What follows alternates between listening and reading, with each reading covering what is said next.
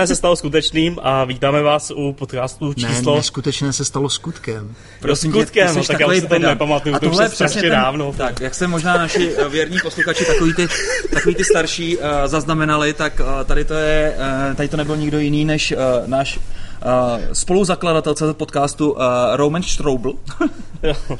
a, Pěkná výslovnost. A, promiň, Romane. A já si myslím, že to, je, že to je ten důvod, proč se nám už nenatáčí, tady to tvoje pedantství. Yep. No. Pro mě je to tak? Ne, není. To jsou úplně jiný důvody. ok, ok. Tak ty Třeba ty startupy, ve kterých já jsem pracoval za celou tu dobu, tak já jsem neměl už moc času na ty podcasty. Bohužel teda. Takový to podcastění. No, no, každopádně Vy jste hrozně akční, vy pořád nahráváte, to se nedá stíhat, to vaše tempo.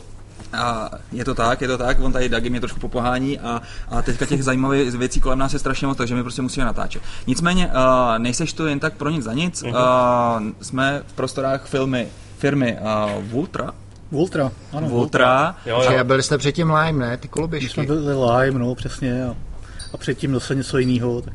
Jo, a teď ne. už se nám tady ozval další host a tím uh, není nikdo jiný. Než Petr Dvořák. Čau Petře. Ahoj, ahoj. Pravidelný host našeho CZ podcastu. Po, po kolikátý tady si? Po, Ale asi po čtvrtý, už možná to je po čtvrtý. S Tomášem Rosou jsme byli dvakrát. Tomášem Rosou v Inmitu no, a, a dvakrát sám? Ne, jednou sám. Dva, dvakrát s Tomášem, dvakrát s Tomášem určitě. To si pamatuju. Ty, ty, byla, ty jsi tady možná častěji než Luli. Čau Luli. Čau. tady další. Já jsem tady. tak Luli. Konečně po, po posledním tweetu, co jsem napsala, tak mě pustili trošku ke slovu. Tak a to už by stačilo. Tak, uh, dobře, než se, než, se, než se pustíme do toho, uh, co vlastně Vultra dělá, tak bych tady chtěl přečíst jeden super ohlas, který, musím říct, mi vyrobil Úsměv na rtech. No, úsměv na rtech a hlavně slzičku v oku. Hmm. Jsem si říkal, hm, nějak mi prostě zvlhly oči. Tak a já vám to přečtu, abyste viděli proč. Uh, vážení a milí Dagi a File. Je tam nějaká chyba v tom. No, to nevadí. Uh, neuvěřitelné se stalo skutkem. Tě napsali s tvrdým? Uh, no, mě vždycky jste. A já jsem se po velmi dlouhé době konečně odvážil k tomu, abych vám do vaší poštovní schránky, napraskané milostnými vyznáními od všech ajťáků, šprtů či uklízeček, kteří dnes lítají jen a pouze díky vám, nenápadně také přidal jeden skromný vzkaz. Tak. A, a ten vzkaz je, váš podcast bohužel neposlouchám od samého začátku, takže Romana neznám. Ne, to tam nepsal, ale určitě Romana neznám. Spadám totiž do věkové kategorie neslavných mileniálů. No, tak z toho si nic nedělej. V době, kdy jste, se vypustili, kdy jste vypustili do světa vývojová prostředí v Javě, jsem dělal první kostrbaté krůčky v Pascalu a nechápavě zíral na rudé řádky se zněním Error 85 Expected uh, středník. To si taky taky asi docela tenkrát užil, ne? Programoval se v Pascalu někdy? Jasně. Jo, super, super, super. Takže nějaký spojový seznamy, blockchainy? To nic takového, nějaký linked listy tam nebyly, to si vůbec nepamatuju. No ne, to, byla, to byla ta klasická, klasická, Počkej, klasická úloha na pointery. No to víš, že jo, to se dělal přesně přes, přes, přes No, nebyla tam, samozřejmě ne. No. Pozor, pozor, pozor. Musel si najít ten vlastní list. Ano, přesně to jsem chtěl no. říct, že tak je zase úplně ta novější generace, která už je zvyklá na ty Java util a podobný.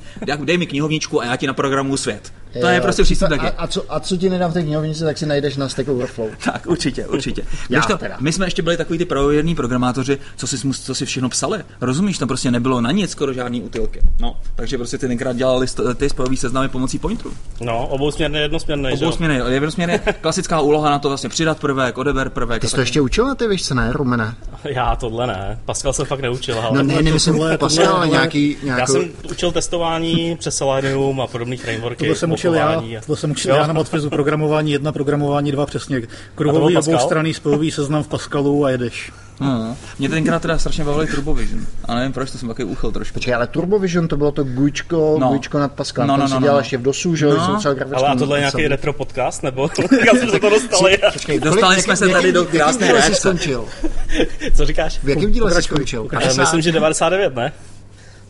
No, tak vidíš. A co ta reakce teda? Nebo? Tak, už, už, Ale tak nechte, nechte, mě to, nechte mě to domluvit. Tak počkejte, počkejte. Uh, jasně. Um, tak to řekni. Tak.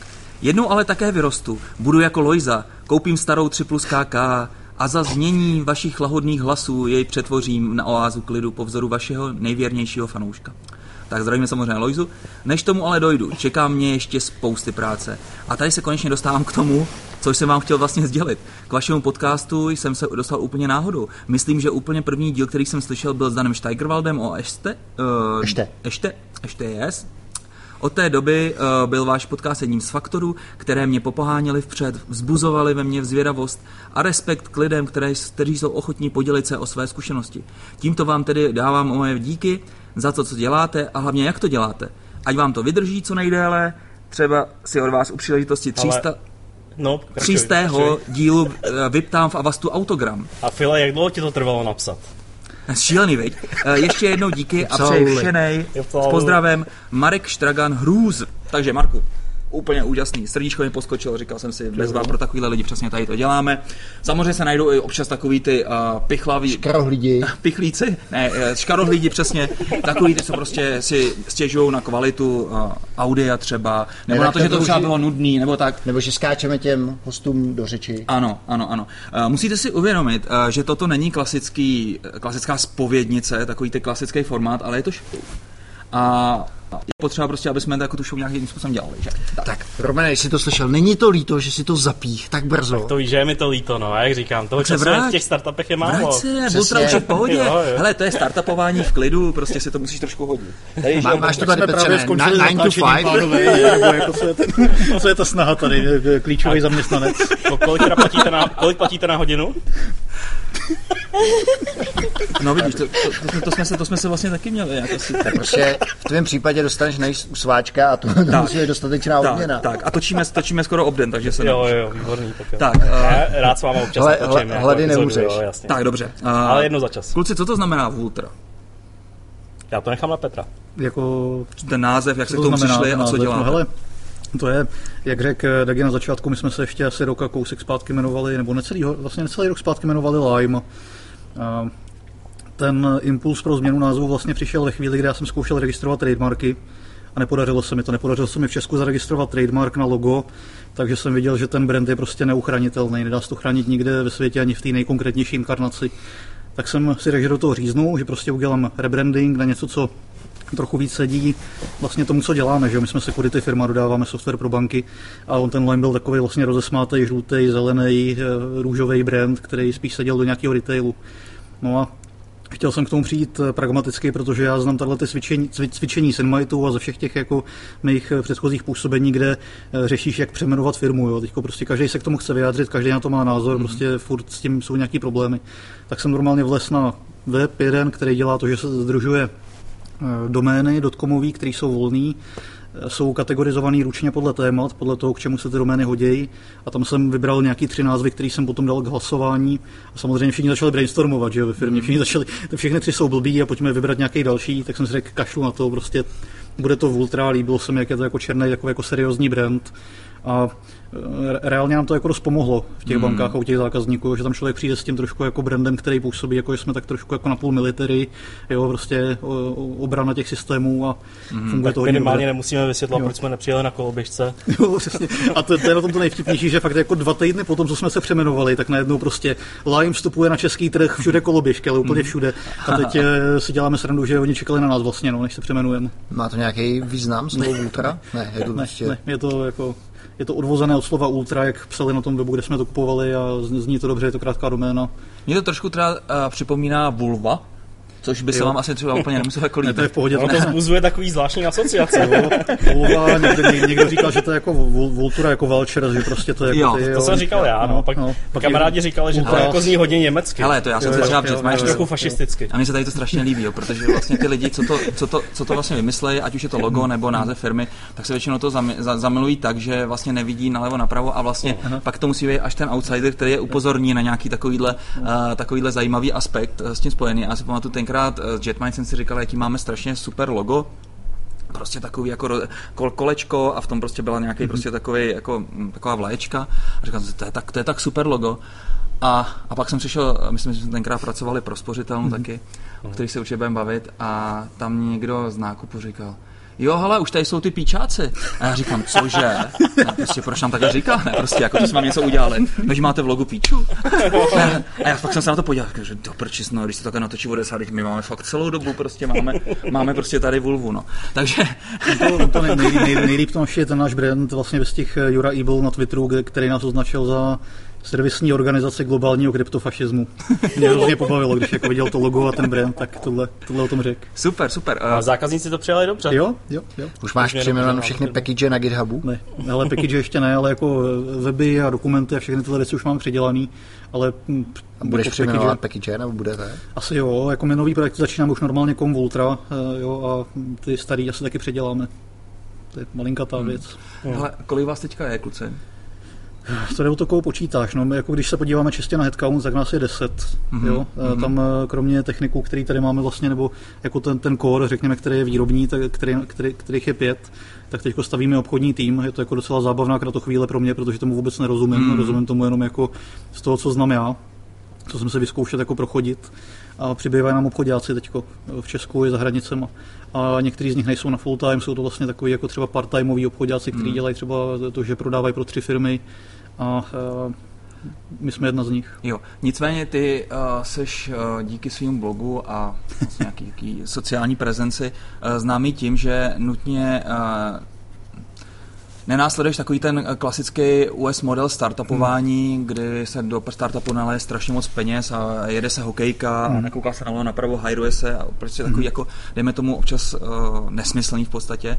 Ty spíš vlastně seš uh, ra, razič, uh, nebo razitel um, té druhé cesty a uh, Heine Marie Hansna, hmm. 37 Signals, můžeš o tom něco říct? Jak? No, tak my vlastně bootstrapujeme, nemáme žádnou externí investici a je to vlastně o tom, že já, já, i kdybych o tom přemýšlel, tak my jsme vždycky trochu pozadu jako firma. Jo? Já mám vždycky pocit, že kdybychom teď schánili investici, tak ještě nemáme takový čísla za minulý rok, který, bys, který bychom potřebovali, aby jsme mohli dostat tolik peněz, kolik chceme, mm-hmm. jo, když to jako zjednoduším.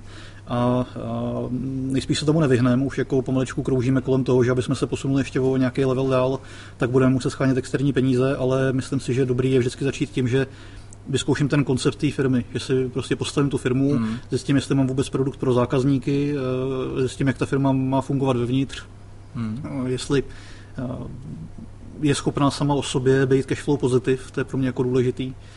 A pak teprve podle mě má smysl řešit eh, investory a dělat to v mnohem lepší pozici, kdy vlastně kdy vlastně už jako něco mám, kdy nemůžu za tím investorem mít jenom s tím, že bych chtěl peníze, vlastně nic nemám a teď jako to zkoušíme nějak. No. Ty jsi v jednom z článků popisoval to, jaký je rozdíl mezi řeknu, projektovým a produktovým přístupem při budování no, firmy. Vy jste měli produkt ode dne nula, nebo jak to vzniklo, nebo jste si museli pomoct mm. nějakým body shoppingem? No jo, pomohli jsme si, ale to, to bylo složitější. Ono to bylo tak, že vlastně my, když jsme prodali InMind do Avastu, tak já jsem v Avastu se zhruba rok trápil a pak jsem si řekl, že založím firmu. Tak jsem prostě založil firmu a moc jsem nevěděl, co bude dělat ještě. Začali jsme dělat iBeacony a vlastně mobilní engagement a ukázalo se, že to je slepá cesta zhruba po roce toho fungování. Takže jsme měli jeden pokus postavit produkt a ten vlastně selhal. Já jsem v té době uh, tak jako ještě spíš na základě známosti běhal po bankách a dělal jsem takové jako malé konzultace. Pro Moneta Moneybank jsme dělali tehdy design jejich nový, nový mobilní banky, vlastně ještě pro Gčko v té době. A mimo jiné právě v té monetě vznik Powerou tím způsobem, že já jsem tam dělal konzultace na sekuritu, a tak jsem jako takovým konzultačním způsobem napsal white paper toho, jak má vypadat ideální sekurita pro mobilní banking. No a pak tak nějak jako banka se neměla k tomuto vyrobit, protože to původně měli dělat oni, tak jsem jako postupně programoval nejdřív testovací třídy, pak jsem to obalil serverem a pak se to v té bance nasadilo a takhle nám vznikl produkt. A ještě jsem vlastně nevěděli, že to chcem dělat, protože nám za to furt nikdo neplatil. No a poprvé začala platit vlastně moneta ve chvíli, kdy jsme změnili licenci toho softwaru z Apache 2.0 na Afero GPL, takže vlastně už jakoby nedostávali updaty zdarma, tak to koupili. Mm-hmm. Zhruba současně s tím jako banka. Jaký pak... jsou další specifika té licence, to je docela zajímavý. To Afero GPL, mm. tam to specifikum, který vlastně vadí korporacím, je nutnost, tam je vlastně copyleftová doložka, to, že ty musíš cokoliv, co nad tím postavíš, open sourceovat pod stejnou licencí a dokonce i když stavíš nad službama ty no. věci. Je to, je to jako GPL, vlastně GPL by tě nutila, pokud ten software distribuuješ, tak ho dávat pod tou samou licencí, mm. ale, ale díky tomu, že většina služeb, že jo, v internetové éře je, je webových, tak tím se vlastně tu GPL odešel, proto vznikla AG, AGPL, která mm, přesně, přesně jako má tady ten, jak se tomu říká, copyleft? Copyleft, no. Copy, copyleft na na ten tvůj kód, pokud si teda nezaplatíš, nezaplatíš. Přesně, tam to potom spadne jako na nějakou komerční licenci. Vlastně Máš teda, musíš mít duální licenci, Ten náš model je dual licensing, no. To, hmm. Myslím si, že jsou dva open source modely, které fungují. První je software zdarma a služby k tomu. Hmm. To je třeba Pivotal a hmm. Spring a všechny tyhle věci. Hmm.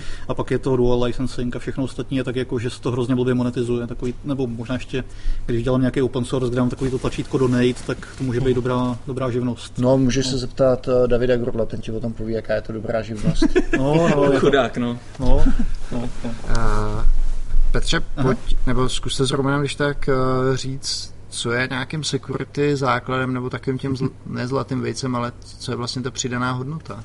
Kromě toho, že teda dostanu jako banka nějaký hmm. software, který se může starat o autentizaci nebo autorizaci. No a tohle je otázka. My jsme se v tomhle tom docela hodně posunuli. My vlastně každý rok rosteme zhruba dvojnásobně, víc než dvojnásobně vlastně, jo, přestože všechno děláme organicky, takže teď už ten Pavraut eh, není úplně nutně ten náš core, core vlastně. My dneska za tou bankou jdeme s propozicí, že řešíme bezpečnost těch digitálních kanálů komplexně takže prostě zabezpečujeme mobilní banku, internetovou banku, API banku a teď jakoby stavíme, já trochu prodávám tady Dagimu, protože on teď pracuje pro banku, že jo, tak to je takový strašně vtipný. Ale mě, vlastně. mě ještě moc jako neoslasoval. ne, on vždycky přijde a říká mi, Dagi, tohle to musíte mít. A já mu říkám, Petře, a to je prosím tě ten, to je prosím tě ten open source. jo, jo, jo, jo, to, to, to, to, to, jo, na starýho lišáča Dagiho se jen tak nepřijde. Ale Dagi, už máte to AWS, Ale to je vždycky. Ale a to je, to je, to je, to je myslíš tady v té knihovně, kterou já jsem si tady odforkoval. Jo. Ale tam nemáš AGPL, ne? U toho, u Poweroutu. Uh, no to že máš. To si myslím, že bych vlastně nechal používat zdarma. Já jsem se trochu zrazil s tím, že ti vždycky říkám, že jestli chceš platit za ten náš for. Nebo je to máme. No, teď právě já si vždycky tak usmívám, až, až, až kdy, kdy mu to dosvakne konečně. je blbý, že mi to teďka dosvaklo až při přenosu. No, Takže kdy jdete do produkce. Já jsem, já jsem počítal s tím, že samozřejmě vždy zaplatíme. Ta fakturka jo, jo. už je upečená, to se neboj, ale. ale právě, že ono, ono my teď třeba v bankách řešíme poměrně často problém s mobilním malware. Jo? Teď v poslední době je to fakt jednou za týden, jednou za dva týdny nejpozději se vždycky objeví nová instance mobilního malware, kterou my musíme řešit. Máme z toho teď červený kruhy pod očima, protože ty útočníci na to jdou takovým tím jako jako jednoduchým způsobem. Oni v podstatě, to je takový ten ruský model krádeže, kdy jako vymlatí přední okýnko, skočí do auta a odjedou. Jo. Oni mm-hmm. jako sofistikovaného. A my ty banky teď musíme nějak proti tomu chránit, takže si přidáváme produkty na tohle a pak máme tu autentizaci, která tam je. Takže vlastně tu banku umíme osilovat z různých směrů. Jo, v tom. Ještě a můžeš mm-hmm. trošku teda říct něco o tom, jak vzniká ten mobilní malware, že teďka myslím, že se to nasadili mm-hmm. s kým, s Monetou, nebo kdo to byl, ten, jak se teďka psal, že vám nezafungoval úplně whitelist. To byla, tohle byla rajvka, eh, tam, kde to nezafungovalo. No, to vlastně ukazuje jako dobrý pohled na ty produkty. My vlastně PowerOut máme dneska tu autentizační technologii ve čtyřech bankách a děláme na tom tři roky.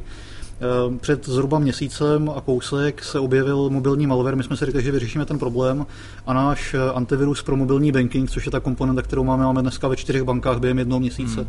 A mnohem rychleji to škáluje, dá se to mnohem jednodušeji do té banky dostat, protože když už ta banka má vyrobenou PIN klávesnici na potvrzování plateb nebo na přihlášení, tak se nebude kupovat na naší technologii na tohle, protože ten bonus je jako relativně malý, ale ten antivirus tam může fungovat celkem pěkně. No a mm, vlastně ta úvaha byla taková, že ty velké antivirové firmy se takhle do toho tématu netlačí. Oni vlastně jako uh, řeší ty velké problémy, takový ty jako ransomware a vše taky hmm. premium SMS zprávy a chybí tady jako něco pro ty banky speciálně. Že, no, jak, to říká, no, no, no, pro ně, jak, jak to funguje, no? No, jako ten, ten malware, to je vlastně, on je to zapeklitý. On ten malware má vlastně ty instance, které potkáváme teď dvě stádia. Eh, fakt se to jako označuje jako malware stage 1 a malware stage 2. Eh, úkolem toho malware stage 1 je být vydaný na Google Play a letět pod radarem. Vlastně zjednodušeně jde o to, že uživatel si stáhne apku z Google Play, je to aplikace na nahrávání hovorů.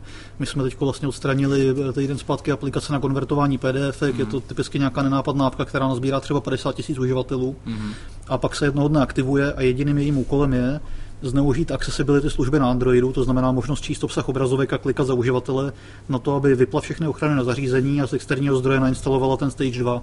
Hmm. A to hmm. už je jako docela side který prostě by se detekoval jednoduše při vydání na Google Play, ale on se instaluje mimo to.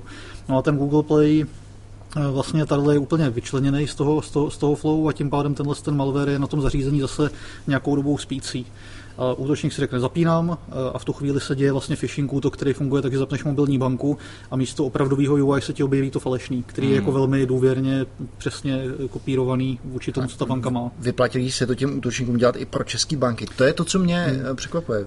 Re- rekordní klient přišel o 2,7 milionů teďko, jeden klient. Čech. Jo, Čech. Ty blá, on, ten, on ten útočník totiž uh, udělá to, že kromě toho, že se bere všechny tvoje peníze, tak se na tebe vezme všechny úvěry a vezme si tyhle peníze. Takže ono tak naskáče velmi rychle nahoru. Uh, ještě prosím tě, uh, mluvil jsem o Androidu, děje se to i na iOSu? Ne, tohle je Android specific. Na A iOSu. Uh, jako když se podíváme na ten technický důvod, tak to jsou ty accessibility služby, ty na uh, iOSu nemůžeš vyrobit aplikaci, která kliká za tebe. Mhm. Jo, takže pro toho útočníka je těžké udělat nějaký malware, který funguje na iOSu, napadne dostatečné množství lidí a bude úspěšný. Na tom Androidu to jde celkem jednoduše. A nějaká, um, ještě jaký je ten důvod, že Android vlastně tohle to nezakáže, když na iOSu nemám takovýhle No. ekvivalent?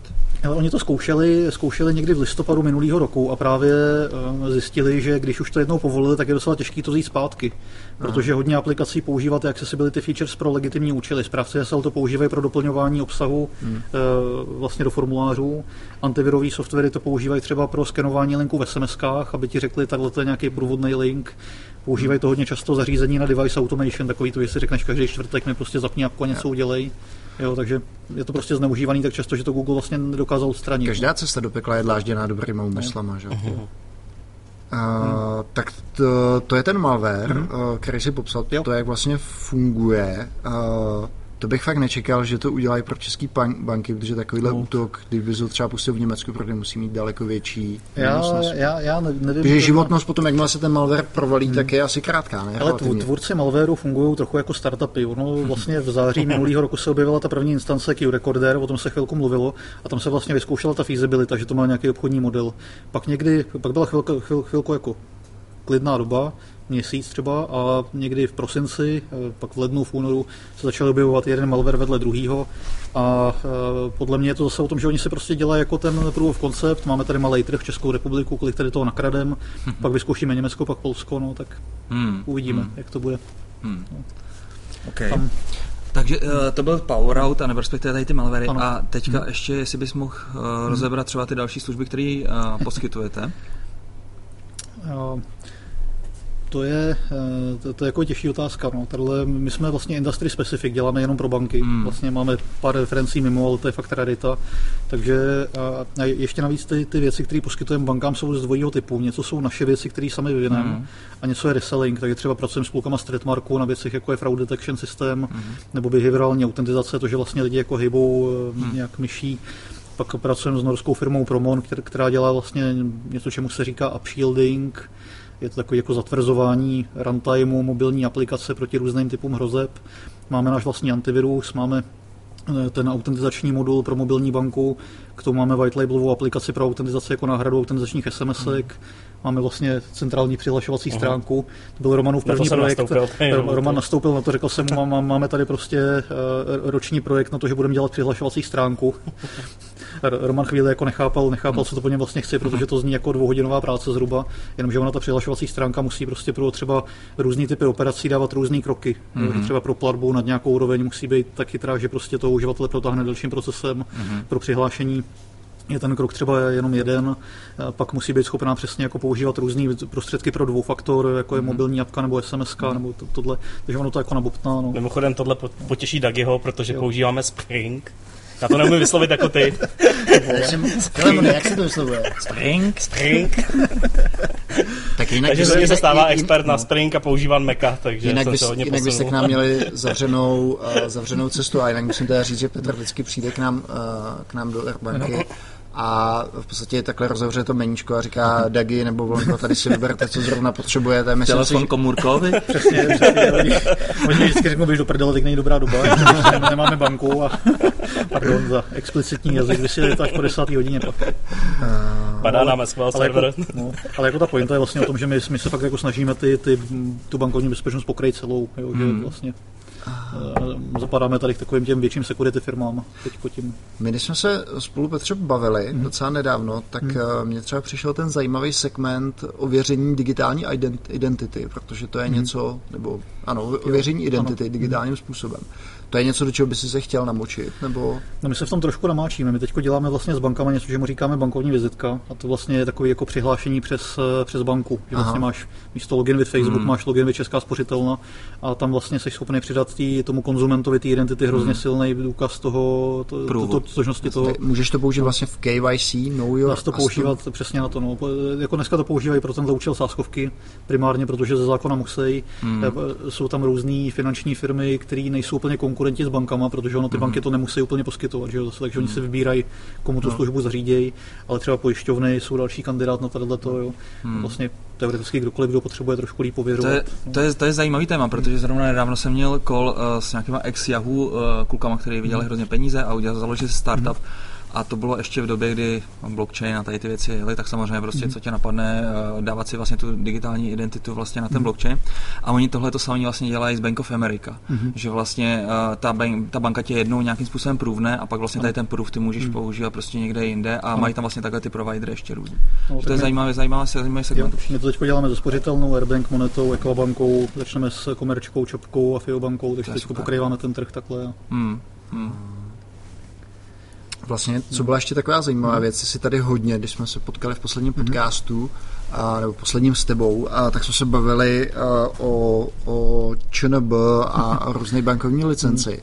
A, nebo o věcech, které prostě souvisí s PSD2. PSD2 mm-hmm. pro naše posluchače ve zkratce je e, regulace Evropské unie, která říká, že, že ty jako zákazník banky nebo nějaký finanční instituce by si měl mít možnost se dostat strojově ke svým datům. Mm-hmm a na základě toho, nebo možná právě proto jsme upekli společně, že jo, jo, jo. Vy, jako Vulkanan, jako, no, jako rychlý zunky, výpis jsme dělali, no. Rychlý no, výpis, což no, byla podle mě geniální služba, ale, ale hodili do toho, je hodili to, do toho je vidle je, je, tak... to, no, ono, ono to je jako složitější. My jsme vlastně si spočítali a viděli jsme tu situaci na trhu, že že, že se ten produkt vlastně nakonec nevyplatí dělat. Asi já, tam já, jako, já, můžu, to komplikovalo hodně. No. Já eh, jenom to uvedu vlastně, co ten rychlý výpis jo. umožňoval. Umožňoval nám jako finanční instituci, pokud se k nám k tomu dal oprávnění, tak v mhm. podstatě banka nám mohla poskytnout nějaký limitovaný výpis no, tvýho účtu. Jako vlastně ta, ta propozice toho rychlého výpisu byla jednoduchá, je to vlastně výpis účtu na kliknutí, jo. je to jako tato myšlenka, že eh, místo toho, abych stahoval PDF, který obratem někam nahraju, tak prostě se jenom jako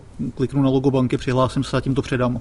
A no. mezi, bylo by to bezpečné, hmm. nebo bylo to bezpečné, že jo. uživatel nám nedal, nedával vůbec že svoje přístupové údaje ano, ano. a přesně tady v, to, v tom duchu, že byla ta PSD dvojka zamýšlená a teďka no. najednou přišla ČNB a řekla, tohle to Petře dělat nemůžeš? Uh, ne, ono to nebylo takhle. Ono to bylo tak, že my jsme viděli, jaká atmosféra v tom, v tom eh, segmentu, že vlastně ČNB se jako moc nepřetrhne k tomu, aby dokopala banky k tomu dělat to, co mají. Současně ty licenční podmínky vlastně interpretovala tím nejhorším, nejsložitějším možným způsobem. Takže ono to jako bylo vlastně nakonec drahý, složitý, ty banky tomu nebyly moc otevřený pořád, furt tam jako házely nějaké překážky a moc se s náma nechtěli bavit. A e, viděli jsme, že to prostě nedáme, že to, že když si vybíráš ty bitvy, který budeš jako podnikatel bojovat, že jo, tak tohle byla prostě bitva, která by nás hrozně zpomalila. Hmm. Stravili bychom tím strašného času a vlastně ten přínos by byl malý. Mimochodem v Německu to funguje diametrálně odlišně. No jo, Tam jo služba alá rychlý výpis se jmenuje třeba Finapy, mm. nebo je tam něco pod, tuším, nevím, Berlin Group, nevím, ne, ne, to, to nechci kecat, ale já znám to, já znám to Finapy mm. a to funguje přesně tak, jak fungoval rychlej výpis. Mm v Evropě, že byl třeba ještě kontumatik, mm. tak je škoda, mm. že mhm. ten výklad tady a, a to provedení té PSD dvojky je, je, je takhle blbý. Přitom tady ta mm. inovace se, se, se přímo nabízela. No. no, my jsme to vlastně už jako měli hotové a právě ta bankovní vizitka ta je postavená nad stejným jádrem. Jo. To je úplně stejná technologie, akorát netaháme účty a transakce, ale taháme informace o uživateli. Jo, takže Hmm, ale PSD2 regulace nám trochu i pomohla, že s tou přihlašovací stránkou. Jo, jo, jo, jo je, je, to, je to jako pravda, no. no hmm. ono obecně security řeší. jenom negativní. No, no, no, pro nás. Když, když jsme se, Romane, naposledy uh, potkali, no. tak si říkal, že v té Vultře, já když jsem tam nastoupil, tak mě tady hned kluci prostě zatáhli do, do šílených security věcí, je to docela dost složitý. tak jestli tohle to můžeš Robert demaskovat, co byla ta... No určitě, tak uh, Power Out Vlastně Petr napsal první verzi PowerOutu, hmm. a stále se na ní velmi podílí a, hmm. a já teď jsem převzal eh, skoro všechny backendy a na těch dál pracuju. PowerOut je postavený nad elliptickými chřipkama, se kterými to možná ty fila se setkal u Bitcoinu. Ano, Bitcoin, aha. No, takže, ale používáme trochu jinou křivku. Mm-hmm. A můžeš tohle to nějak... tu standardní no, křivku 256. To... No. Můžeš popsat, k čemu to je, jak to, jak to s tím souvisí, že když řekneš jenom elliptický křivku, tak já si pod tím nic nepředstavím. No, eliptické křivky, v podstatě co, o co nám jde, že máš mobilní device a ten potřebuješ nějakým způsobem aktivovat mm-hmm. a ty potřebuješ uh, nazdílet uh, nějaký sdílený klíč mezi tím mobilním zařízením a serverem. A na to se používá uh, protokol, který se jmenuje ECDH, což je uh, Elliptic Curve Diffie-Hellman. Diffie-Hellman. Mm-hmm. A pomocí tohoto protokolu ty jsi schopný vlastně nějaký sdílený tajemství takhle dostat. No. To znamená, že ten server i ten mobil si to sdílené tajemství odvodí a, ne, a není tam teda nutná výměna toho klíče? Je to postavený na tom, že máš nějaký efemerální veřejný klíč na jedné hmm. straně a, a vlastně do, do, do, dojde k tomu, že, že každá, obě ty strany mají maj svoje nějaké privátní klíče a svoje veřejné klíče a eh, jedna strana má statický klíč, druhá má efemerální, to znamená, že se použije jenom jednorázově a dojde k výměně a v podstatě na té křivce, kdyby si si ji představil, tak je to nějaký graf, tak eh, tam dojde k tomu, že se najde nějaký bod, se kterým se dojde Roman, maluje, Roman maluje diagram teď, no, jo, jo. se nevidí. Ale jako v podstatě, ono, to dost složitě. Ne, ale ten, ten Pavraut je v podstatě taková jako eh, relativně standardní kryptografická stavebnice. My tam nevymýšlíme no, nový primitiva ani nový principy, ale spíš je to poskládaný do toho softwarového celku, který je užitečný pro banking. Takže vlastně jako ten, ten stavební kámen je postoupený, nebo je postavený na tom, že máme vyřešený uh, šifrovaný zasílání dat na server. To znamená, jsme schopni vzít nějaký datový balíček a ten poslat bezpečně na server, aby tam přišel.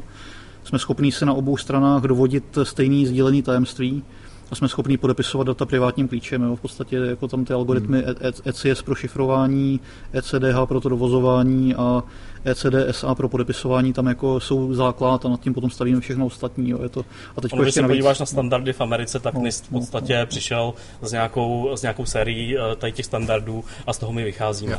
Takže to není nějaký tajný není algoritmus, který by se si ne, ne, mohli ne, patentovat? Ne. ne, on není tajný už jenom proto, že je open source. My vlastně máme tu kryptografii a všechno, eh, co je vlastně s tím spojený, i, i tu implementaci otevřenou.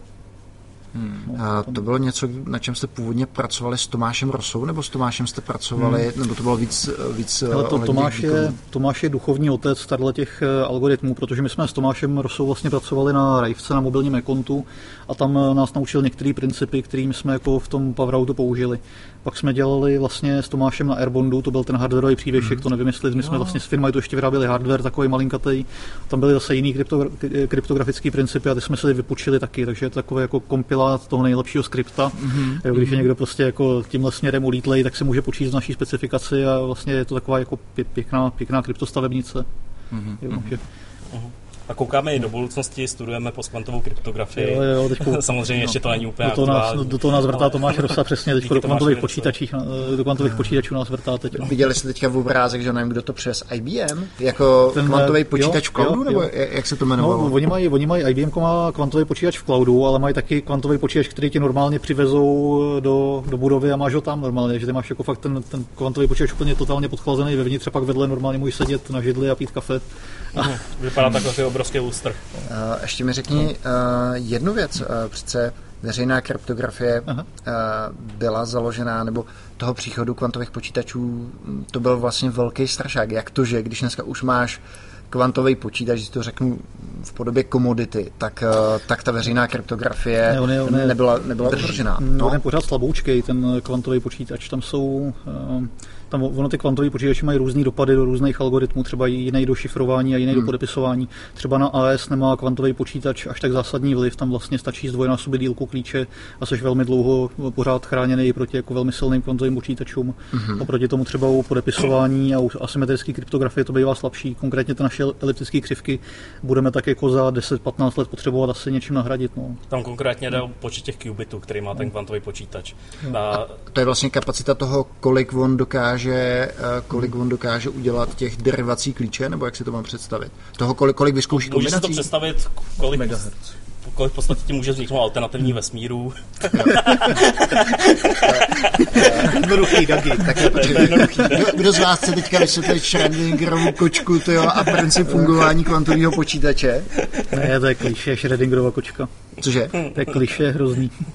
Počkej, kliše je ta kočka nebo ta, ta souvislost? Ten, ten, ten koncept, celý ten koncept té Schrödingerovy kočky je trochu kliše. To, je, to se používá furt. To je vždycky. Jo, dobře, tak já úplně nevím, jestli každému je zřejmý fungování kvantového počítače, protože já bych to třeba nedokázal, to, nedokázal no, popsat. No, a vůbec ten koncept těch paralelních vesmírů. Ten tak... algoritmus je dokázaný, že skutečně dokáže rozlo, rozlomit jak RSA, tak ECDSA. Takže vlastně není problém, jako teoreticky, už to bylo myslím v roce 1994, uh, Shorův algoritmus, jestli se nepletu, mm. teďko nefunguje Wikipedie, tak se ani nemůžu podívat. Mm. Mám být tady ale, jo, počkej, ale tam teďka vyskočilo to, ať, ať uh, lobuješ proti, Evrops, proti tomu... Proti Evropské no, no, no, no, no, no, no, no. Zaznamenal si to, File? Ale já jsem úplně odpojený od sociálních sítí. Ne, ne, počkej, to není sociální, to je dneska nic Wikipedie, to je na český Wikipedii. To to po protokol říkáš. Dneska, když dneska je 20. Vy fakt chodíte každý den na českou Wikipedii. Já jsem zrovna dneska... Vy teď děláte... Počkej, tak tak přece umíš špatně anglicky. Malý encyklopedista. Malý čtenář. Už je skoro na konci.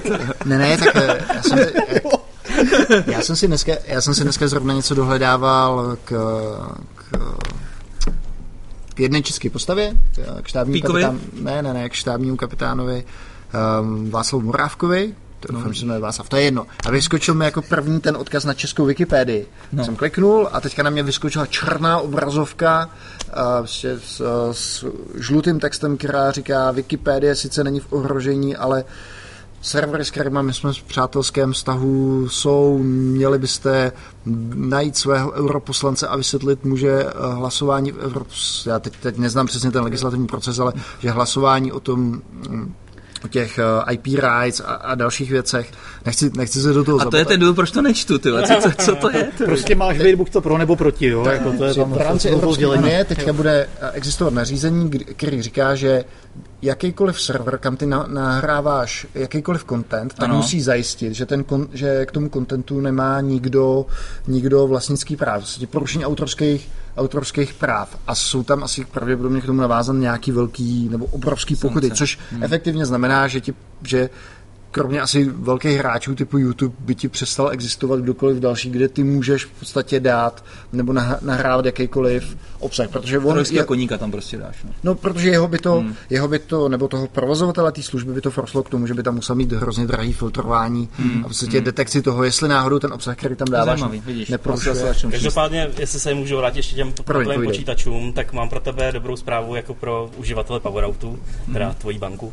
kde pracuješ, eh, že budeme podporovat do budoucnosti až to bude relevantní, postkvantový algoritmy, který uh, určitě znáš knihovnu Bouncy Castle, Nám tak tam Castle, už no. vznikají implementace postkvantových algoritmů. Uh, vlastně už se dá vybrat z několika v tuto chvíli. Uh, v americkém listu probíhá soutěž na nej, nejlepší postkvantový algoritmus, podobně jako probíhal eh, kdysi dávno, probíhal sou, soutěž na, na uh, symetrický šifry a vyhrál to tehdy AS, myslím, že Rinjandel se jmenoval, myslím, hmm. to, to původní implementace. Ještě takže... mi řekni ten důvod, proč jsou ty uh, symetrické šifry mnohem víc odolnější než ty asymetrické, takže u těch asymetrických můžeš, můžeš jako dělat líp faktorizaci. Myslím, že, že, že to je ten důvod, proč jsou náchylnější k tomu útoku skrze hmm. kvantový počítač, že tam dokážeš... Uh... Je, to, je to tak, protože symetrické šif, šifry uh, tam, tam tam je prostě postavený na úplně jiným principu. Jiným principu no. jo, jo. A dokážete fakt říct, jak funguje kvantový počítač? Dokážete to vysvětlit? My jsme na to měli přednášku, a Tomáš přednášku, je to trošku malinko, ale moc ne. Dobře, tak já necháme to téma Já jsem si koupil knížku no. Kvantové počítače pro středoškoláky. Od Jirky Klaska. Má 80 stránek a jsou tam obrázky. Já se přiznám, že za mě se jako stává trošku pragmatik v tomhle. Mě zajímá, jak se v tom dá něco vyrábět, tak čemu je to Jak z toho uděláš peníze, podle mě. No a to je dneska to nejtěžší. Dneska jako nemáš eh, nic, na co by to bylo úplně prakticky využitelné. Máš to jako školní příklad, takže můžeš některé problémy řešit kvantovým počítačem. Eh, můžeš si napsat faktorizaci že jo, čísel, to, to funguje. Můžeš si napsat nějaký simulace něčeho, co se chová jako eh, třeba nějaká optim, optimalizační úloha nebo nějaká simulace třeba vývoje počasí, na tohle je to dobrý, na ten kvantový počítač. A, ale... a molekulární chemie vlastně, protože tam, tam je to zajímavé hmm. v tom, že ty nepotřebuješ tolik hmm. qubitů. Tím se dostáváme když budeš mít třeba 80 qubitů, tak už budeš schopný počítat tím hrozně složitý výpočty, který nejsi schopný vypočítat na klasických počítačích. To, u těch, u těch hmm. eliptických křivek tam naštěstí se jedná o tisíce nebo tisíce qubitů. Samozřejmě tam je pak ještě ten problém s tou kvantovou dekoherencí. To znamená, znamená, že ten kvantový počítač uh, ti nevydrží moc dlouho uh, v, v nějakém konzistentním stavu. Co, Takže máš, vlastně... můžeš, máš v podstatě mm, pár stovek maximálně milisekund nebo maximálně do vteřiny třeba na to, aby si pustil nějaký takový algoritmus, anebo se tam pak používají nějaký uh, error control kódy, který a v tu chvíli ty potřebuješ třeba milion těch qubitů, hmm. protože hmm. použiješ uh, jakoby obrovskou část na to, aby hmm. si, aby si vůbec byl schopný uh, ověřovat, jestli tam není nějaká chyba. Tam Roman právě zmínil, že jako 100 hodin na různý chemický algoritmy, ono se to hodí právě z toho důvodu, že vlastně on chová. ten počítač trošku no. simuluje jako sám sebe v tu chvíli. Jo. To chování to, to, no, no, kvantového no.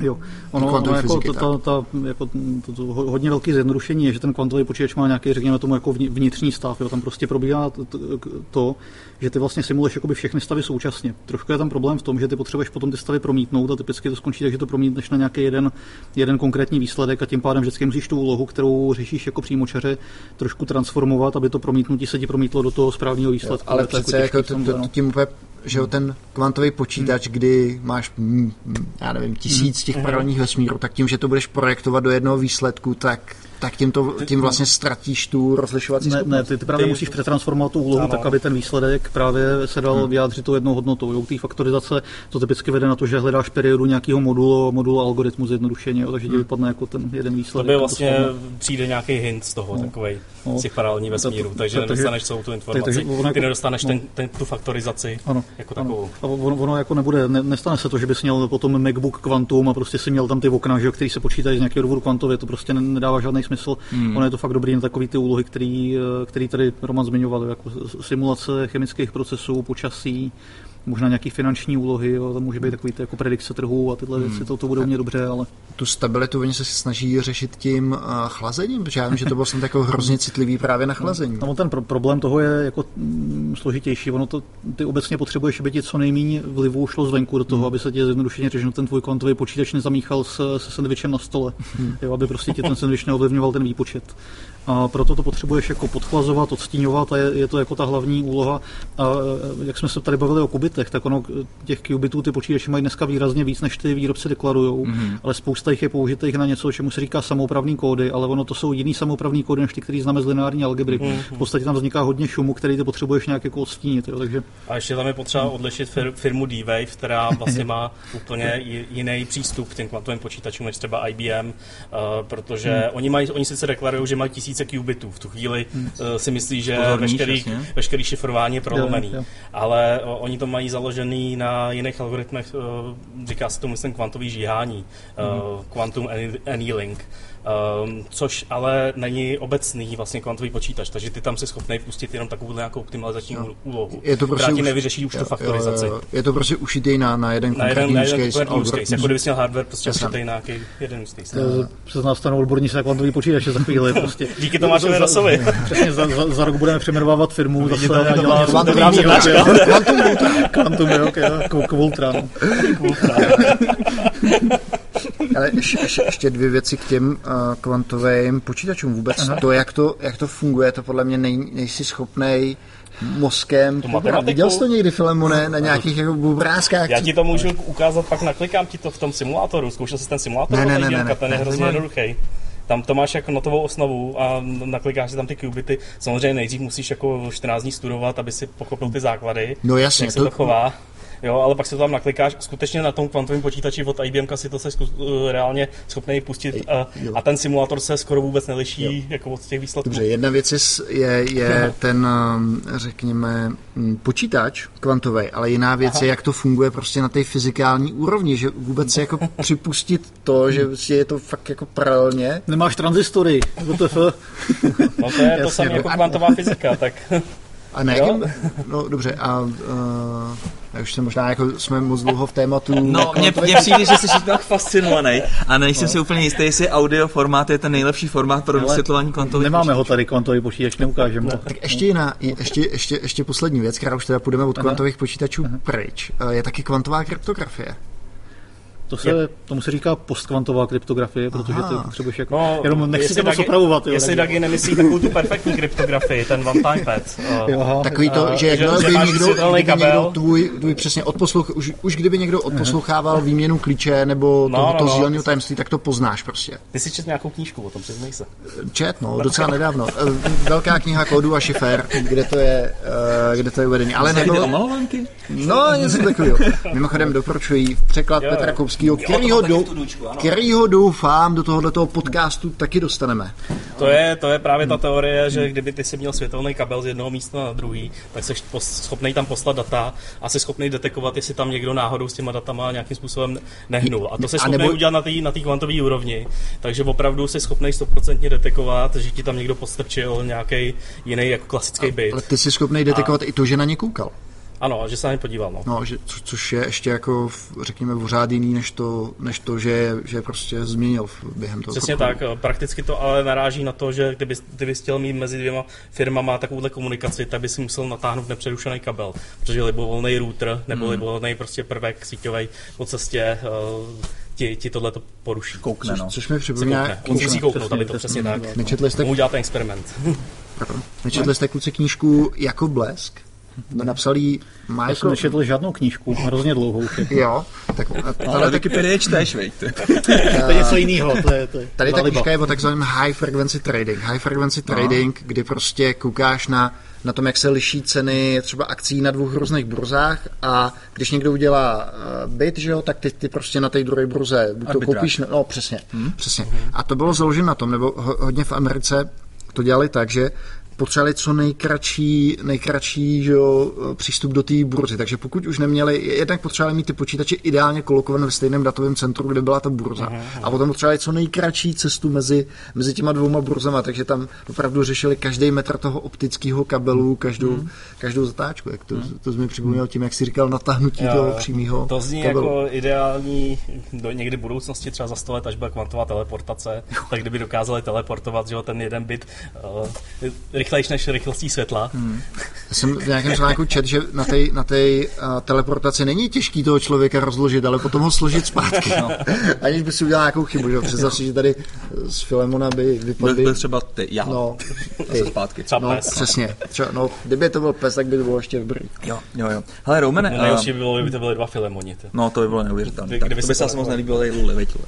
Tak, uh, Lule, něco nám řekni, ať tady v tom podcastu Tak, zase nemáš jenom tak. zdravici. Mně by se dva filemoni líbily. No, musíš být blíž. Jo, že, že by mě, mě, se by, eh, mě by se líbily dva filemoni. Jeden by šel do práce a druhý by se mi věnoval. no to je moc krásný. To je moc krásná představa. Tak, dobře. Uh, Taková typicky ženská. Taková aby se, to, ženská. aby se to tady nezvrhlo nějakou představy takovou... radši nebudeme rozebírat, jo? Uh, já bych se, Romane, vrátil k tobě, protože ty jsi fakt strašně zajímavý v jedním, v jednom ohledu. A to je děkuju. To, Co že potřebuješ, že mi jako... nepotřebuji nic, eh, možná někdy budu potřebovat něco od Vultry, nevím, ale, ale zatím je to Zakládám. absolutně nezjištná pochvala. No. A to je to, že ty vždycky začneš něco dělat a je to úplně v podstatě mimo tvoji komfortní zónu, mi to tak trošku přijde, a nasáš to jako houba. Jo, jo, a vypadá to, že fakt tě to baví. Takže prostě nejdřív to byla evangelizace, samozřejmě v Sanu.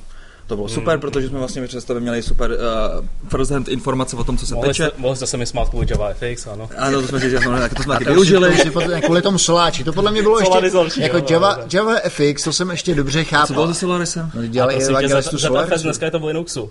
Teď jsem si to o víkendu instaloval. Hmm? Normálně to funguje v Linuxu, takže ty technologie nejsou špatný. ZFS. ZFS. File system. System. Krásný šn- snapshotovací. No a stejně máš Maca, takže on to je jedno. No, a to, dobře. Dobře, no to je. Pak si, pak, pak si vyměnil různý, různý štace a teďka tady jsi teda, uh, dejme tomu tady v tom security, security hnízdečku. Uh, Petr, je, a to- Petr, ještě- Petr je trošku specifický, jo? takže prostě toho teďka dávám úplně jako stranu. Ale co tebe tak na té security baví? Jako jak tady vlastně chcete přitáhnout třeba, dejme tomu, programátory, vlastně váš startup je, já nevím, má vůbec nějaký frontend? Nebo to jsou jenom backendové služby všechno? Má to frontend, ale... Má to stránku, Ta to- login page, ta login login stránku, page, no. ano, a ten mobilní token, to je Jo? vlastně jak, se, jak, se prodává, jak se prodává vlastně security startup třeba jako zájemcům o zaměstnání? Tady to. Přijde za- Luli by tady třeba chtěla hajrovat pro Vultru. Uh, jo, to je dobrá otázka, no. Uh, Já a já myslím, že zrovna, zrovna i ty naše frontendy, že nevypadají zase tak špatně. Mm. A že to je jeden z důvodů, mm. proč se nám to daří těm bankám prodávat. Máte super web. Že ty aplikace mm. jsou pěkný. Uh, hlavně jde o tu jako- aplikaci, jo, že jako já, já přemýšlím, má, jako, maj, maj hezkou já, já, já, si myslím, že to, to, to asi záleží na té roli, jo, na, na, na, tom, koho zrovna hledáš. Myslím, že pro techniky je zajímavý to, že je to prostě složitá práce, která má nějaký fundament, že prostě nedělají pořád formuláře dokola, mm, aplikace, prostě se, se, přesně kruděčinky. No. Je, je, to, je to vlastně uh, něco, kde se může někdo, kdo chce dělat něco sofistikovaného, trošku vyřádit. Jo? Uh-huh, a uh-huh. Pro lidi, co dělají obchod, je to zajímavé tím, že se to dá prodávat licenčně, tím pádem oni vlastně nemají ty problémy, které potkávají v různých servisních firmách typu vytížím celou firmu a už vlastně nemůžu prodávat, protože bych způsobil jenom problémy. Jasně. Takže tady můžou prodávat ve licenci pro, uh-huh, pro, uh-huh. pro uh, jako různý konzultační lidi. Je to dobrý v tom, že se o tom dá dobře povídat. Jo, že to je prostě Takový jako, povídej, povídej. Že, že, že, to je, že, že to je prostě téma, který je, je vlastně hrozně takový jako povídací, složitý, jo, že ty musíš jo, to jako zdůvodňovat. No, takže, a má, jste zaměřený na trh, který má peníze, takže prostě... A ono jako pro jo. nás, já si myslím, že není zase tak těžký nacházet lidi, teda mluvím ze své zkušenosti, mm. protože já jsem si Vulturu vlastně vybral. Já mm. jsem Petra tehdy oslovil, to, protože dělal zaj, zajímavý produkt, mm. podíval jsem se na ten GitHub mm. jo, a, a v podstatě díky tomu i jak to děláme open source, tak vývojáře, mm. my jsme schopni nákat na to, že děláme kvalitní kód, mm. který dokonce má i dokumentaci, jako docela kvalitní, bych řekl, dokumentaci. Přesně, no, to, tohle je jako úplně dru, druhá osa mm. toho celého problému. Když jako odhlídneš o to, co ta firma dělá na venek, tak je ještě otázka, jak ta firma funguje, jaký lidi v ní pracují. Mm-hmm. Jo, my děláme open source, to znamená, že ono tě to dokope k tomu to dělat pořádně. Musíš ano. prostě dělat ty věci tak, aby si je mohl hrát ven a nemusel se za ně stydět. Mm-hmm. Musíš mít dokumentaci, musíš mít prostě všechno k tomu. Vidějí to zákazníci, vidějí to konkurenti, vidějí to útočníci, vidějí to úplně všichni, musí to být udělané dobře. Mm-hmm. Tak jsem se vlastně trochu znervoznil sám, jak jsem to vyslovil. Pak, Někteří zákazníci o to neví. No, nejenom když už u toho jsme, tak hmm. hledáte teď někoho? Ale u nás je to složitý. My máme seznam lidí, kterých jsem do firmy a ty postupně lámem. Eh, my děláme inverzní HR, že fakt jako eh, máme, máme špatnou zkušenost s tím vyhodit ven inzerát na nějakou hmm. pozici hmm. a pak nabírat toho člověka, který jako na to nejlíp padne. Hmm. Neumíme to, je to z toho důvodu, že já jsem vlastně jako hrozně blbý manažer lidí, jo. jako nechci moc ovlivňovat to, jak ty lidi budou fungovat hmm. a vždycky, když sem přijde někdo takhle tím způsobem, tak je tam takový ten moment, kdy on vlastně jako čeká, co mu zadám. Jasně, a teďko, energetické vysávačky. No, no, a teď, teďko, že jo, tahle všichni lidi, kteří jsou teďko ve, ve Vultře, tak vlastně odešli z Avastu, jsou to jako poměrně se samo, sa, samo Taky máte ten antivirus, ne? Já jsem se sebou dáreček. Jsou, jsou to všechno takový jako samořídící lidi, kteří vlastně jdou za tu zajímavou prací. Jo a odešli vlastně, odešli vlastně z velkého pohodlí, jo, vlastně hmm. z toho, že, že mohli mít tu práci pohodlnější, takže právě to je možná je trochu o tom startupu, o tom, že se tady něco děje, že to prostě není jako mrtvý, že ta firma mm. roste, někam se posouvá, není to o dělání nějaký blbý věci, které už vlastně moc nevěřím a nikam to neposunu. Já tomuhle říkám to, že ten CEO nebo ten zakladatel je prostě pisatel příběhu a musí to být mm. někdo, jako je třeba Dietl a podobně, mm. aby prostě každá ta epizoda, aby se na to mohl těšit. Jo, prostě, když se na to podíváš, mm. tak samozřejmě, když můžeš dělat produkt, a tak za začátku energeticky to je absolutně super, protože nepotřebuješ nikomu moc motivovat, děláte novinku, všechny to baví ale po, po dvou, po třech letech, když je to pořád to samý, no tak prostě žádný seriál tě tak dlouho nebaví, že jo? Tak to jsou takový ty přerostlý startupy, kde se prostě už vlastně děje furt to mm. samý, no tak tě nebaví, že No a vy to vlastně... To se stěžovat nemůžeme.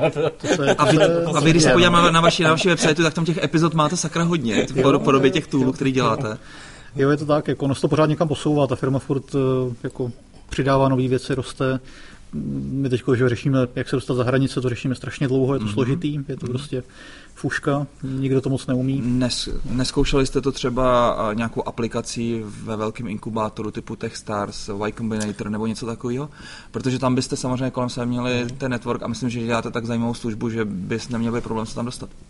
No, já právě, já, právě, mě... já ještě přemýšlím, no. jestli nás jako zrovna tohle posune. Já si myslím, že my jsme malinko za tou inkubační fází, malinko, jenom jako ne moc, já zase nechci, aby No tak to ber tak, že to je jako... prostě to dítě, který někdo hodí zpátky do babyboxu, no. no. jo. No. A nevím, nevím, jestli by nás to posunulo moc dobře. My, my, potřebujeme teď fakt jako postavit obchodní tým, jo. to je prostě o tom, že musíme chodit za těma bankama, ono přece jenom ty různé produkty mají různý časový okno, kdy se prodávají, takže my, jako bude to nějakou dobu trvat a pak najednou uspějeme. Jo. To, mm-hmm. to bude ten model asi. No, jo, jo, okay. Nás teď vlastně to, to, co my budeme jako hledat z toho jako investičního pohledu, bude spíš nějaká série a už teďko. Mm-hmm. Jo, budeme hledat uh, menší jednotky milionů dolarů mm-hmm. za prostě menší desítky procent ve firmě. Mm-hmm. Kluci, kteří tady s tebou jsou, Petře, mají nějaký podíl na té firmě? Nebo jo, to vlastně, dokonce už máme Excel, který, to, který to popisuje. Je, je, to tak, no, vlastně dneska je 25% firmy vlastně vyhrazených na stock options pro lidi, kteří tady jsou. To je docela dost, je protože typicky vyjevá 10. No, my budeme jako potom, až přijde nějaký velký investor, tak budeme řídit, že jo, to je prostě, to bude ta mechanika, že se bude, budou řídit podíly, ale je to dneska 25% a oni se alokují postupně, je tam vesting do tří let, jo, je to nějak, má to nějakou logiku. Mm-hmm, mm-hmm. Tam je zajímavý aspekt, eh, který jsi zmínil, a možná jestli ho tady můžeme zmínit, mm-hmm. vlastně co se stane v průběhu, vlastně tak to je jasný, člověk vestuje, ale když se chystá opustit, tak, no, jasně. tak, to je, tak většinou se stane to, že ty lidi, kteří přišli na začátku, mm. tak ti s nima odchází docela mm. velký, velký podíl firmy. Ty no, to řešíš... my, my, to řešíme tak, že vlastně máme definovaný, jak tu firmu ohodnocujeme. Mm-hmm. Ohodnocujeme buď to podle obratu nebo podle zisku, cokoliv, co z toho vyjde vejš, mm-hmm. protože my občas, že optimalizujeme zisk, teď už jsme jako spíš hnaný na obrat trošku, ale ta, eh, ta mechanika je taková, že já vlastně můžu ten podíl kdykoliv jakoby prodat za tu cenu podle té aktuální mhm. valuace, mm-hmm. nebo vlastně vynutit to odkoupení toho podílu. Mm-hmm. Jo. Takže ty můžeš uh, vlastně využít nějaký právo no, silnějšího. Přesně tak. No tak ono, ono ten podíl formálně a rozhodovací právo ve firmě mám pořád jenom já, mm-hmm. je to mhm. jako postavený takhle, ale mm-hmm. je tam... Mm-hmm. OK, to je no. zajímavý. Co dalšího jsi přines uh, z InMight a, a podobně? Má, máš ty happiness manažera?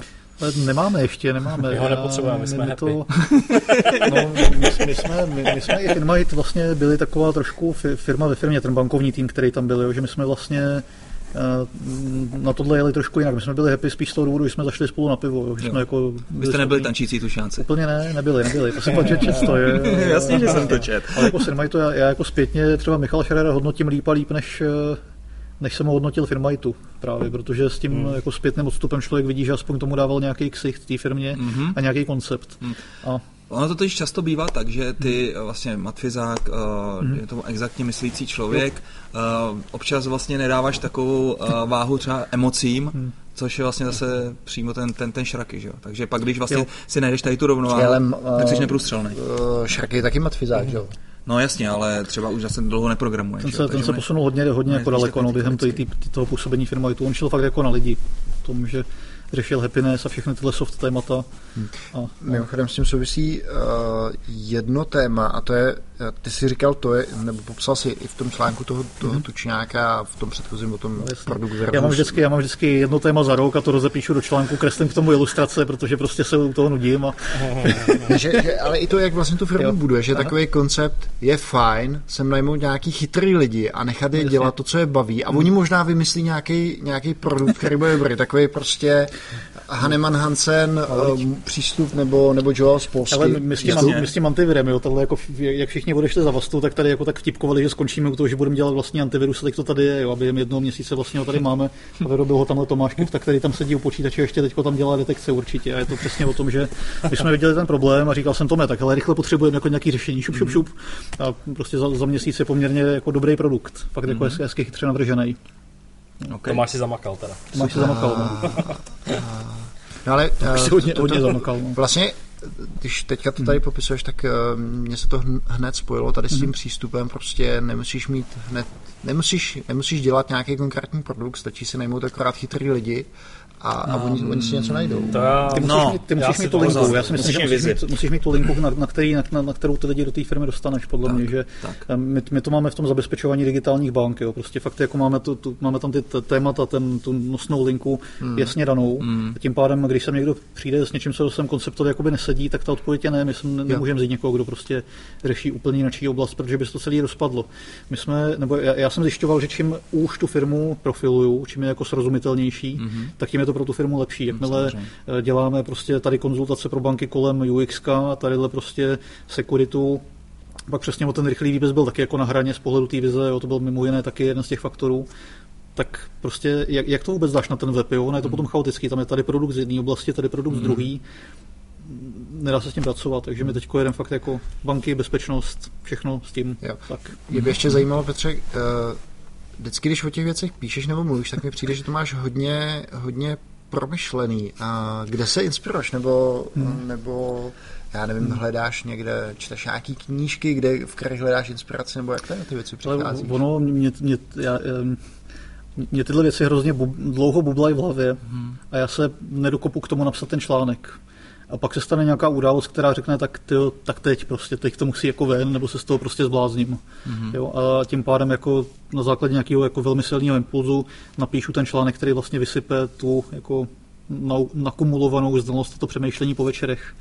To se... Tady teď ten poslední článek, ten s tím, s tím jako jak nabírat lidi do firmy, to se jmenovalo, když tučňáci netančí a jo, prostě to takové, jako, tam byla story, kterou jsem si zažil, firma je tu jedna, od toho je to odvozený, tak eh, tam byl impuls právě to, že jsme zkoušeli se bavit s člověkem, který jsme hajrovali jinak, než to děláme normálně. Mm-hmm. A přesně tam zaznělo takový to, že abych jako tady z té firmy odešel, aby se to vyplatilo, tak já bych potřeboval mít tak jako 160 měsíčně a tak si člověk řekne, mm. ne, prostě ne, to nemá cenu, vůbec to nedává smysl. A mě to tak jako tak vrtalo hlavou, že jsem si říkal, to já už to musím prostě dostat ven, takhle ten jako pocit z toho. Hmm. Ta, eh, řekni, eh, nech mě tu otázku položit no, jinak.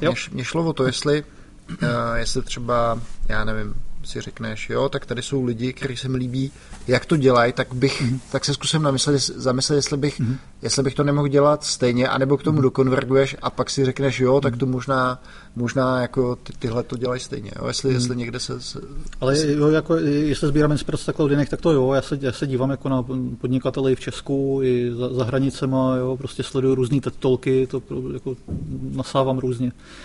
Tady v Česku to je takové jako taková zvláštní situace, že vlastně Michal Rostok Poplár je tady jako jeden místní investor, který on, jako, on neumí moc mluvit, není to moc speaker, ale má několik poměrně dobrých modelů, mm. který se dají aplikovat na firmu, takže jsem si třeba hodně vypůjčil v rozhodování o tom, jak ta firma bude strukturovaná. Pak eh, to jsou takové ty jako standardní věci, Guy Kawasaki, Seth Godin, ty, ty, ty jsem jako poslouchal horem dolem, to se člověk nechá proběhnout hlavou stokrát, protože oni mají fakt jako zajímavý téma. Mm. Eh, Jack Welch byl můj velký, jako mm-hmm. velký mm-hmm. idol. Až do doby, než jsem si koupil jeho, jeho knížku Winning, protože jsem si říkal, jak si to přečtu, a on je to asi takhle tlustá knížka, já nečtu. prostě je to, je to tlustý jak moje pěst a uh, skončil jsem asi po 100 stránkách, nemohl jsem dál už. Mm-hmm. Prostě. A ty, Filemone? Co? Uh, stejná otázka. Je, Kde beru inspiraci? No, no, no, jestli takhle, jestli takhle koukáš po... Furt, furt. Kecáš. Jo, jasně, hele, jako to je prostě jedna z mála věcí, která mě prostě baví, je vůbec design organizací, tak hmm. aby vlastně, já to mám hodně podobný, jako co říkal Petr, já prostě tím, vlastně jak jsem si dokonvergoval třeba k taoismu, k hmm. anarchokapitalismu, tak v podstatě principem tady těch nauk je non-aggression principle, to, že prostě nikomu vlastně nebere žádný svobody, nikomu v podstatě nemůžeš nic přikázat a nikdo vlastně, takže v tom, kvůli tady tomu vlastně pro mě padá myšlenka nějakého mikromanažerství úplně stranou, protože si nemůžu představit, že bych prostě někomu přidal, dal jasný příkaz. Já mu můžu maximálně říct, uh, kam jdeme, a on prostě si tu cestičku musí najít. Jo. To je vlastně to, co říkal Petr, že vlastně třeba eh, ve firmách jako Top Monks to moc dobře nefunguje pro juniory. Jo, že prostě tam, hmm. i když třeba mají, dejme tomu, nějaký potenciál, hmm. tak tam prostě není nikdo, kdo by je vedl za ručičku hmm. nějak moc dlouho. Jo. To pravda, že s tím máme také zkušenosti. To máme také zkušenosti, úplně, no. úplně stejný vlastně, jako cel, celkem, no, jako studenti, kteří by si mohli fungovat úplně normálně, se u nás vlastně neměli šanci moc rozvinout, když tak jako tak, uh, tak. manažersky zaobalím teda. No. takže, takže pro mě jsou prostě inspirace samozřejmě různý budoucí organizace a, a podcasty na tohle téma, Future Work a tak, takže No. Já se tady snažím jako nebejt úplně inovátor, jsem spíš takový jako early adopter těch uh, technik, jo, těch, těch hmm, věcí. Mm, mm, mm. OK. Hmm. Kluci. Kryptoměn nás, nás ještě neplatíš. ne, v kryptoměnách ještě neplatím, ne, kryptoměny, kryptoměny máme taky jako dál trochu, no, koukáme okay, okay. Tak až se to stane, kluci, tak uděláme nějaký biznis v Litecoinech. Tak, uh, Litecoinech. Bitcoin bude totiž na nule, viď? Já mám, jako, já, mám, já mám s Bitcoinem úplně srandovní zážitek. Já jsem někdy v létě to, toho roku, kdy to hrozně vyrostlo, to nakoupil a pak jsem to v prosinci prodal a strašně se na tom vydělal a pak taky nakoupil a vypravil nějak nakoupil a jak to prodělal, já jsem hrozně prostě. A File, ty jsi shitcoin maximalista, ne? Ne, nejsem, nejsem. A... Pro mě existují jenom vlastně teďka dvě, to je Bitcoin, Litecoin a měl jsem vlastně kdysi historicky Monero, Ether a pak ještě No, tak to jsem Ripple, no. trošku do, dost. No, no, no. Ale to jsem se v poslední zbavil a věřím vlastně jenom Bitcoinu. A hmm. Litecoin je jenom taková cesta k tomu, abych si tomu Bitcoinu dostal, tak nic. No. To je celý. Hmm. Tak dobře, eh, to už je úplně jiná diskuze. Kluci, děkujeme za zajímavé povídání. Hmm. Určitě. Tak já jsem si z toho poznamenal jednu věcičku, že určitě budeme muset udělat díl na kvantový počítače, protože jsi do toho tématu zahryz doslova jako bulldog. Jo, Bylo, mě to zajímá. na tebe vidět No. úplně přesně, jak to hltáš. Takže půjčit tu knížku pro ty středoškoláky? Uh, pojď mi, já jsem si Jo. vzpomněl, jak jsi říkal, ty středoškoláky, tak my jsme jo. teďka natáčeli s Filem před dvěma dníma s Jirkou Bulanem a tam byl zase přines Indoš, tyjo. tak prostě, jak si řekl ty středoškoláky, tak nevím, proč mě tam naskočil ten Indoš, tyjo. No, OK, tak jo. A mějte se hezky, naši, naši posluchači. Ahoj. Ahoj. Ahoj.